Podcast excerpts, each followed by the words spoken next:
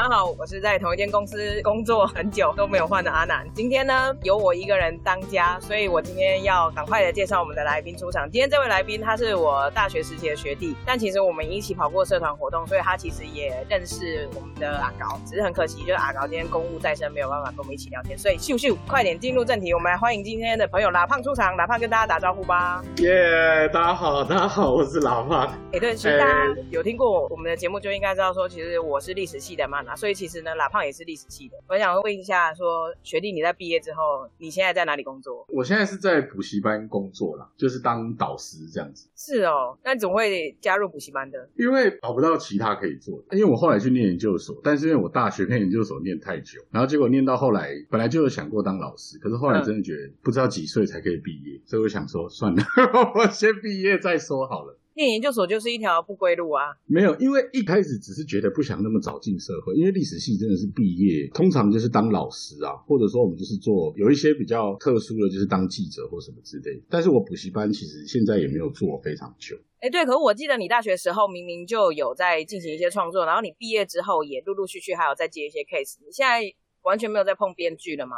现在还是有啊，现在就是下班的时候写啊，然后放假的时候写啊。那你会投稿吗？两三年前投过，但是那时候投的是那种类似剧本比赛吧。但是不是官方的那种，然后有赢得比赛吗？还是有赢过一个？你要不要分享一下嘛？因为我那时候参加的那个主办的是抖哥刘亮卓老师。哦哦哦哦。因为那时候抖哥他一直想要在台湾就是找新的这种剧本创作人，然后那个时候就还蛮幸运的，那时候比过是拿第一名这样。因为现在他已经办到今年是在办第五届，我那时候是第二届，第二届有拿到第一名。那他这个后续有拍成电影还是就是改编什么之类的？可是后来没多久就遇到疫情，哎呦喂，就直接被卡住了吧？因为我的方式，我那时候是用电影剧本去投，嗯，对。但是那个比赛之前比较是以舞台剧的方式，所以变成说也算是操作模式改变啦。所以我也在期待吧，还是有机会的。只是说现在疫情，大家都比较辛苦一点。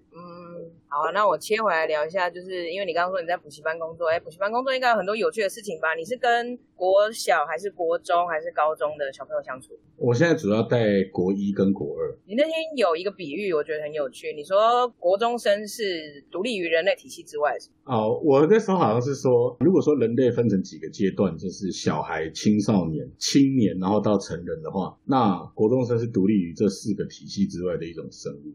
因为如果要变成青少年，我觉得他们好像年纪还不够，还太幼稚。但是如果是小孩的话，但是他们又很中二，所以我觉得他们会介于这几个之间。然后要跟他们相处，你不能太尊重他们，可是你又不能不听他们，你也不能够真的太看不起他们，就是这种感觉。你要不要举个例子啊？我觉得感觉是对国中生的话，他们有一种很奇怪的惯性，就是他们非常喜欢被呛啊，他们很喜欢被老师呛的感觉。因为一般可能啊，学校老师好了，他们比如说来进班的时候看到我。他们就会这样，哎，老师，我跟你讲，我跟你讲，其实我们班导真的超级外，他一直怎样怎样怎样怎样。这时候你听完之后，如果说你像一个啊一般的老师，直接跟他说，没有办法，你看老师也是为你好，对不对？我们今天读书当然是为了自己啊。那这个方式其实当然也是对的，但是你这样跟他讲话，他就会觉得，哦，哎，你跟我们班导一样啊，你也是老人啊。可如果说今天他一进来的时候，你就跟他讲，哎，你知道我们班导超级歪的，怎么样怎么样啊？你要直接跟他说，对，都是你们害的。你知道我现在也在变 G 歪的过程中，我看到你们那想把你掐死，他们就啊啊啊啊！老师，你想把我掐死啊？对他们，他们会非非常奇怪，就是一般人可能再小一点的孩子就会觉得啊，老师讽刺我，他说我是妖孽。然后如果说像我之前有遇到孩子，就一整群就非常吵的一群女生，小国呃国二吧，然后说什么哎妖孽闭嘴，他们就会讲啊哈，老师你说什么我是妖孽？然后说那我是什么妖？我是什么妖？我说哦，你是女妖。他说啊，那你是什么？啊，你是长发妖。啊，然后他们就会一个一个过来跟我要称号。我知道这个可能很难想象，如果 不是你，我觉得你好像蛮乐在其中的啊。哎，这有为你的编剧生涯多一些灵感吗？因为我我在补习班现在第三年嘛，其实我进来这一两年最大的改变就是我被我朋友说我的剧本越来越中二。不是本来就不是啊没有啦，没有啦，没有啦。本来没有，本来那个中二还会隐藏一下，你知道吗？还会觉得啊不行啊。主角啊，主角不能这样子啊，主角要遭遇多多一点的困难啊，或者什么之类，内心的一种对话，然后结果遇到这些小鬼之后，你就会觉得干管他的，跟他拼，越来越北蓝吗？也不一定北蓝，而且会发现他们认为的北蓝真的跟我们这个年纪的北蓝是完全不一样，就代沟了。现在的代沟超严重，真的，我跟他们代沟超严重，我纯粹是不断的靠着一直伤害他们的心灵，我才有办法获得他们的认同。那可能如果现场会有好偏激哦，呃，不是，就是现场如果有家长。就是会听到说哈什么，我们可以有老师去伤害孩子的心理。可是我这边奉劝各位家长，或者是家里有国中生的爸爸妈妈，你可以有时候尝试，就是用一些比较不负责任的方式去跟他们讲话，其实会收到意外的效果。因为对他们这个年纪来说，震惊的话他们听太多了。说啊，你要好好读书啊，你要努力孝顺爸妈，你要听老师的话。功课要写，要按时交。对，那我通常我比较习惯的一些方式是跟他们说：啊，你功课要不要写？给领导会代记。啊，你考试考全班最后一名没关系，也蛮屌的。好，但是如果说以后长大找不到工作，啊，老师也帮不了你，我会远远的看着你冷笑。那他们就会觉得啊，哦，看这老师好猛哦，他不一样哎，类似这种感觉。老师你比较特别就对了，因为怎么讲，就是这个年纪的小鬼啊，不是哈，这个年纪的孩子，他们其实生活是蛮无聊的。所以他们有时候那种一群人聚在一起之后，他们就是常常会冒出很多莫名其妙的事情。每天看似一样的生活，可他们永远讲出来的话就会超乎你的想象。那我觉得这个在创作上算是有一定的帮助吧，大概。对啊，有比较写贴近他们这个年纪世代的剧本吗？就是写出的那些话，或者是一些梗，或者是一些笑话，也比较能够贴近他们那个时代吧。可是其实他们这个年纪啊，我也是进来了才发现，他们非常的喜欢看毕业楼的东西，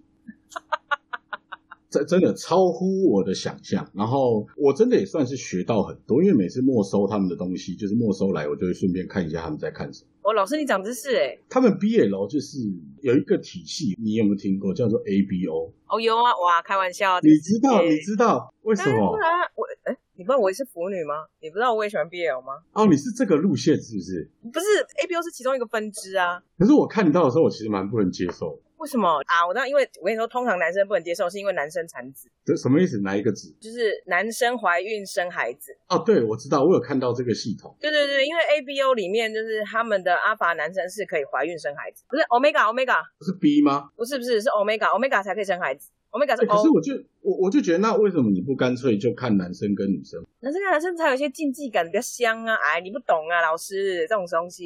哦，有，因为有我们有出现过，我有被学生配对过，跟男老师啊。我有点吃惊，不知道该做什么反应跟表情。不是，在我听到的时候，我现在这个时候突然很想念阿高。所以应该要看一下表情，是不是？你觉得他会说什么？是不是学长大人？我不知道，因为他们那时候配对的时候，我就说，等一下，为什么是这个组合？你如果配的是两个帅的老师，就那你是阿法还是 Omega？他没有用 A B O 去配，但是我好像是偏难，因为好像不只是单纯的攻跟受这种分别，对不对？A B O 已经超越这个系统，A B O 还是有攻跟受啊。我我听过。等一下，等一下，等一下，我觉得这这个东西哦，要另外开一集来聊啊。好，如果下一次就是我们来聊 B L 的时候，我就找你。OK，好的。对对对对对。哎，因为你刚刚前面有讲到家长啊，我也想要问一下，说你除了面对学生之外，你要面对家。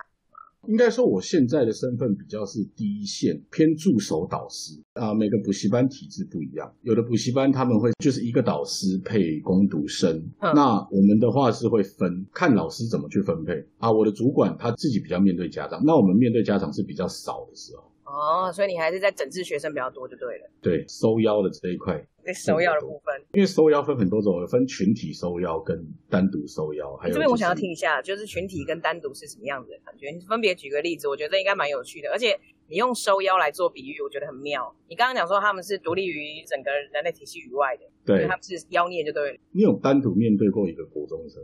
我接下来即将快要单独面对国中生，我们家的侄女。要升国中了，对对对，快要了。啊！通常我自己觉得集体收腰是大概超过十个以上。啊，不对，我的集体收腰是大概五到六十个，五六十个以上的时候，在这个时候就是只有两个方法，一个就是不断的吸引他们的注意力，像我会帮他们上历史课，然后上历史课的时候，他们就会，比如说今天上到一段，就是我在帮他们复习中国史，对，国二嘛要学中国史，然后那时候我就讲讲，我就开始讲说。好来，孩子们，这个地方呢，我们秦始皇怎样怎样怎样？他们说啊，老师，秦始皇后面不是清朝吗？啊，真的好可怕，哦好可怕！历史才子教育不能等呢。呃，不是。然后他们这样讲完之后，我就会开始不断的去跟他们解释很多的东西，因为他们就开始躁动，就说啊，为什么会这样？老师，我都听不懂啊。那个在学校老师讲的时候，都在睡觉。老师，你知道我上次历史考三十六分吗？他们非常骄傲，然后就开始混乱。那在这个混乱的时候，你要收腰的情况下，就是分两种，一种就是直接开标。对，可是开标会有一个风险，就是你直接大骂说：“好呀，闭嘴啊，讲多久啊？”那你通常这样处理的话，会比较快收到效果。但是可能你以后要收心的话，会稍微有点难度，因为孩子们会觉得啊，你这老师好烦哦，好叽歪哦，这样子。啊，有时候你可能就是突然间叫他们停下来，然后讲一个笑话，或者说讲一个他们不知道的事情。然后，如果说单独收腰的话，就是要聊一些细节、生活细节的东西。可是他们现在的兴趣都很像，所以我想要知道现在国中在流行什么，老师可以告诉我吗？传说对决啊。英雄联盟知道吗？呃，有打哦。对了，对，就是造成很多情侣分手的一个游戏。为什么？因为 L O L 它就是一个要十个人五对五的一个游戏嘛。嗯。那它这个游戏一进去，你通常没有个三四十分钟不会下线。所以今天假设女友不一定，男友也有可能，就是另一半，你现在准备要出门之前，你以为 OK 还有二十分钟，他还在补妆哦，他还在换衣服哦，男友还在吹头发，还在抓头发。OK，我还有二十分钟的时间，我来打一场。我想说，啊，我今天超猛，我应该十分钟解决。啊，结果你一开机，双方僵持不下，你朋友不给力，你朋友拖你后腿，然后玩到后来就会发现完蛋了，四十分钟下不了线，然后这时候你的另一半就在后面说，到底要多久？我很饿。为什么听起来像要吃？验谈？没有，我没有这个路线，因为我知道会有这个问题，所以我不玩这种游戏，我都玩随时可以暂停的。哦。这真的还蛮容易的啊，CS 还比较快，因为 CS 很可能你从转角出去就被枪杀了，你可以说 OK，好好走吃饭这样。那 LOL 会打很久啊，他们这个年纪就是传说对决，几乎都是手游，他们不太玩电脑游戏。我举一个例子哈，有一次就是我跟我们那边的攻读生弟弟在聊天，那我们攻读生弟弟今年升大二。十九岁，然后那时候我就想说，我应该也不算老，我想说来跟这两个弟弟套一点话题。那你知道一开始嘛，我是这种大叔式的聊天，就是看起来我要很轻松这样过去说啊，那个你们两个都玩什么游戏啊？你们玩过什么游戏啊？他们就讲哦，那个传说对决。他就说哦，我玩那个英雄联盟。然后就哦，我想说我要开一点不一样的。我说啊，你们玩过仙剑奇侠传吗？然后这时候两个就同时露出非常疑惑的神情。然后过了一下，那个大二的弟弟就说哦，有了，我知道那个我爸有在玩呐。然后那一瞬间，我突然有一种哦，对不起，好，这个话题先到这里为止。但是我觉得不是每个人都会没有了，我觉得就要认清这件事情啦。这个东西应该也是他叔叔在玩的，不是爸爸也是叔叔在玩的。一定是叔叔辈啊，因为哎，我现在的学生二零一零年出生的，好可怕！他跟我们差，他们的年龄乘以三呢，可以乘以三的哦，他二十岁啊。天哪，这种感觉是什么？就是你知道的明星他都不知道，他知道的明星。你都不知道，哎，可是我觉得啊，讲正经一点的话题啊，如果你已经结婚有孩子，差不多也就是这种感觉吧。因为我也是有朋友的小孩，现在已经是国小三四年级，再上去就是国中了。你讲的是我们同系的学姐。对啊。可是我觉得自己的小，哎，是这个话题有点太沉重，我们先跳过。好，还是看看别人的小孩就好了，不要自己养小孩。自己养的话就是花钱花心力。讲回家长那边啦，所以你有需要面对家长吗？比较不用，就偶尔接接电话。我们可能接到电话都是那种啊，不好意思，我是谁谁谁的妈妈，那我们现在已经在楼下，可以请他下来拿个便当啊之类的，就比较简单的。反正你还没有正面迎击怪物，应该是说真正的怪物，是可以讲哈，这没差吧？通常一个怪物的养成，绝对是从小扎根的。如果说今天有一只啊，不是有一只妖孽。就是如果说有一个孩子，他是一个非常拍到顶的状况，那通常你如果回去看一下他家里，哦哦嗯啊，难怪啊，嗯，大概这个感觉，这样你就知道。哦，这没办法，因为有时候他们怎么样就是跟爸爸，可是这个年纪影响最多的同学了。嗯，他们真的是为了同学，什么事都做得出来。你有听过什么比较扯的例子吗？我是没有遇过非常扯，反正就是同才的力量很重要，就对了。就是他会觉得人家做我也想做，然后为什么他可以做我不做？但是唯一不会 care 的只是为什么他考这么好，我不能考这么好。然后我们就会说，你可不可以稍微拿一点这个力量？就是他哦，他们会非常想交男女朋友。有跟你聊过这个话题吗？Every day。哇。老师还身兼数职，也要当辅导老师。是啊，可是有时候你听他们讲的内容，就觉得超瞎的。有一个孩子，就是前一阵子他就是一直看起来有心事，嗯，他很活泼，其实他也不是很忧郁，他就是有点心事这样。女生，然后我就问他说：“你干嘛？”他说：“没有，老师，我今天突然发现一件事，你知道吗？我再过两天我就要母胎单身十三年了。”我就，然然后呢，然后不是我听到的瞬间，我我愣了一下，我想说：“您这是很大的危机吗？”我刚说：“我告诉你，我认识多少人母胎单身三十三年都没在交。”他说：“啊，那不一样啊，母胎单身三十三年，我觉得他就是没有竞争力。”我想：“哇靠，哇，一瞬间好狠哦！”不是，因为他们会觉得说有没有交男女朋友是一种一种慰藉，就是即便我跟他只在一起三天，我都可以跟他说啊，对我交过，开玩笑，我交过两个，啊，两个你两个加起来多久？十五天，一个六天，一个七天。对，因为这会觉得是一种勋章，他们会觉得是一种荣誉。我很有身价，有人会跟我告白。哇，我现在有点担心我小侄女。这边讲一个震惊的建议，如果说在我们的听众朋友里，家里有小朋友快升国中的，尤其是女生的话，爸妈一定要特别注意他们怎么用手机，因为有时候这个超乎你的想象，太多的奇怪的人可以透过网络去接近小女生。因为他们这个年纪的对什么都很好奇，你看到很多社会新闻，其实那些都是真的会发生，没有你想象中这么难啊！没有说啊，没有啊，我每天不让他用手机啊，啊，我会没收他的手机，我都会检查，我都会接他下课。可是那个超乎你的想象，因为他们接触的世界，只要一跟网络连接起来，那个扩散速度超快，留言啊，或是随便丢讯息什么的都有。我们在这边谢谢喇胖老师的开导，但是我还是想要回到喇胖老师刚刚的一个梦想部分。哎，我们其实我有一个话题一直很想跟你聊，所以我觉得也可以聊蛮多，就关于你的梦想的那一块。严格说起来，补习班老师这个职业算是你糊口的方式，但是其实你的梦想是当编剧这件事。是。那其实我觉得，因为跟我的工作有相关，我认为啦，你要。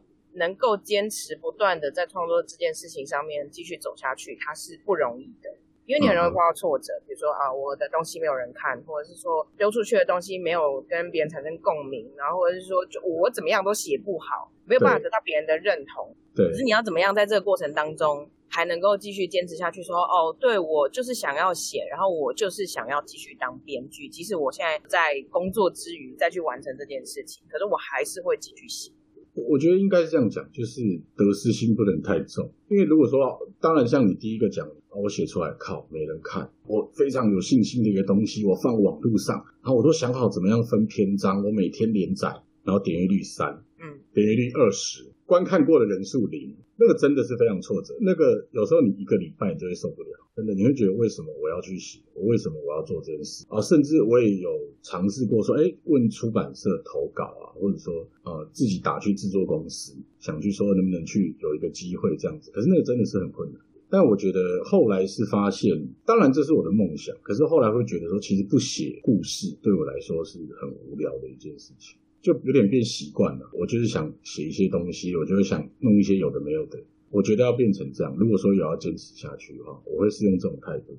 所以你就比较不会管说有没有人看，总之就不管是怎么样，我就是要继续写下去这样。对，但这个是比较理想的说法。可是我也之前跟朋友聊过，他有问过我说：“哎，你自己在创作上有没有什么坚持？就是哦，什么东西你不写，什么样的东西怎么样？”可是我后来得出一个结论，就是。因为我现在是自由接案的形式，我有时候讲一个比较叽歪一点，就是其实如果价钱谈好的，很多都可以试看看。像我念历史，你也知道嘛，念历史已经是一个很保守的科系，我们写东西啊都要有凭有据，写东西都一定要格式。念个博士，我要念到四十岁才毕业，我要念到五十岁，好不容易可以当副教授，怎么样？就我们是一个非常传统的科系。我现在写的比较多是开始跟历史有关，因为我不想要东西都是这么硬。但也很多人说历史系很难当编剧，就是因为你会过不了自己的本能，你会觉得不行，我这个地方我在瞎掰，我这个地方在瞎掰什么？赵云是女的，我不能接受，对不对？然后或者说关羽其实胡子是假的，然后或者说其实谁跟谁有一腿，但是嗯，管他的，就我觉得是一个乐趣啦。我觉得创作本身它有它的乐趣在。核心重写不下去啊，那我觉得有点难呢，因为一刚开始的时候，你难免会有那个过程，就是你会在意你自己是怎么走过来的啦。也没有到走过来啊，只是因为啊，有时候我觉得，因为创作它是一个很主观的东西，你的东西好不好，一百个人看。有一百种想法。嗯，有时候真的是有些人他就是不会认同你，因为你们可能从逻辑根本上就是不一样。他会觉得靠你这个东西创作个屁啊，这根本就是什么什么什么。你太过在意那些人的话，那当然不是说都不听了，可是变成说你其实创作本身你还是要会觉得爽，你写一写你要觉得哦，看这个哦，干写的太好，这太棒了，这样。那你管他你是写什么，对不对？你还是要写自己喜欢的东西，写了会觉得自己会满意啊，不然你就说我永远在为了别人服务，干那也太累了。但是如果价钱很好的话是可以，我可以愿意接受这种折磨，就是太好了，我我写不下去怎么办？怎么办？好，没关系，这一档有十万啊，干我跟他拼了，这样对可以哦。呃，但是这样的话可能会有人就觉得看这个为了金钱出卖灵魂的人。我觉得这也是一个现实面啊。如果说今天真的有很多人拿着很多钱要来打我，然后砸我，然后就说就是阿南你要做一集怎么样的节目，我觉得我会收啦，因为我要买很多甜食给剪辑师。对啊，就好像你如果说，哎，阿南你现在要写一集，你要不断的伤害剪辑师的话，我觉得不行，他是我的挚友，他们可以，我可以。哦，这个很轻易，是不是？对，没错。然后来个，就类似说，啊，你要违背自己的良心，你要写一个你不擅长的东西，但是一集十万。因为以前我有过一个最高纪录，三天，嗯，三天内。就几个转舞台的剧本出来，酬劳很好吗？对，也没有很好。但是因为对方是说三天有没有可能？我想三天是照样造句嘛，三天我是要写作文是吧？我就一直告诉自己一件事情，就是钱。我需要钱，我只要挤得出来，我就会拿到钱。干真的挤出来，但是那个品质我就不好意思讲，是不至于乱写。但是你在写的时候，你就会觉得这是到后来是本能，啪啪啦，谁讲什么，谁讲什么，谁讲什么，谁讲什么，然后就开始一直弄。但是如果说对方也不可以，因为主要我觉得创作要看啊，是你自己喜欢的还是委托的命题作文之类的东西，那是不一样。了解。所以对你来说，这两个还是有区别的。一个是接别人的委托，然后一个是做自己想要做的事情。就是如果是写自己喜欢的东西，你就会不 care 了，反正写自己开心重要。然后有没有人看是一回事，两者还是有点不同。对对对对对对，当然都要认真啦。但是就是自己写喜欢的东西就可以随性一点。我自己是这样子。其实我今天跟你聊天，我会觉得很有感觉，也很有感触，是因为啊，我自己的工作本身跟创作。有一些些关系，然后又加上我们都是历史系的嘛，不管是你在写编剧这一块，或者是你在当历史的补习班老师这一块，其实我都觉得听了蛮多，然后也收获蛮多，也感触良多。没有办法想象接触一线的小孩的心情是什么，你没有被他们弄到精神崩溃折磨，我觉得蛮厉害的。其实单纯只是觉得放假放太少，不然你觉得跟他们相处是愉快的吗？看情况，因为玩他们是蛮好玩的，所以你被人家 A B O，你也是活该嘛，你刚好而已啊。这可是还好，因为像一般如果说我们看到他们在，比如说读书的时候，像我之前就遇过蛮多学生女生，他们会在读书的时候偷写小说，他们会写一些内容，然后但是我走过去，他们就会很惊慌的想要收起来。老师，你这时候就可以跟他们分享一些创作心得哎，然后鼓励他们哎。对，可是我下一秒我就跟他说，嗯，给我。然后我就拿起来，他们就会很惊恐。然后我拿起来之后，我就会说：“你这边剧情的话，我觉得你可以让男主再激进一点，然后再怎么样，然后还他。”他就这样，老师你会写这个？他们会觉得说：“哈，我没有被没收。”天哪，老师在。可是因为他们的想法会不一样，因为国中生写这种东西，就是他们会不断想新的设定。可是我觉得这是我要跟他们学，他们的设定都很特别，每个都超帅，帅到翻掉。这哪里特别啊？可是他可以完全不在乎观看者的感受。他就是觉得，看我就是每一个都要超帅，这个一八五，这一八四，这个一八三，然后这个家里超有钱，这个是篮球社社长，这个是吉他社社长，然后这个是高中里的万人迷，这样他每一个都长这样。哎，老师，那我觉得你在这个过程当中，真的是除了教学之外，你也收获很多哎。对，对于你在编剧的这条路上，又感觉是开出了一条道路。这算是有，但是我觉得他们的逻辑跟你代沟还是很大，你学起来不能用。那你偶尔，比如说今天我如果写到某一段是要讲青少年怎么讲话，我应该有办法用得很精准，但是会出现一个问题，就是可能有人会觉得，嗯，他们是这样讲话，屁了，不是应该是怎么样怎么样？我说不，他们的无脑超乎你的想象。他们真的就是这样讲话。我觉得我很害怕这一集，如果万一被你的学生听到怎么办呢？你有想过吗？他们应该会说：“哎，老师也很贱的，为什么？为什么只讲他，也不讲我？什么之类。”母胎单身十三年的这个应该会心烦，被点名了你。没有，那个孩子他前几天还经过我旁边，他就跟我讲说：“老师，你知道吗？我天，我一个好朋友，他跟他男朋友去儿童新乐园，然后我就，然后呢？”然后说不是啊，男朋友哎，儿童新乐园呢？我说没关系啦，你没有男朋友，你没有新乐园，但你是儿童啊。好了，不要这么难过了，写考卷。老师好贱哦。可是还好啦，大家很喜欢。我觉得他应该会听到这集很开心，就是因为他一直被老师点名，你出名了，孩子。那之前有一个孩子是让我非常开心，他就一直问我说：“老师，你叫什么名字？”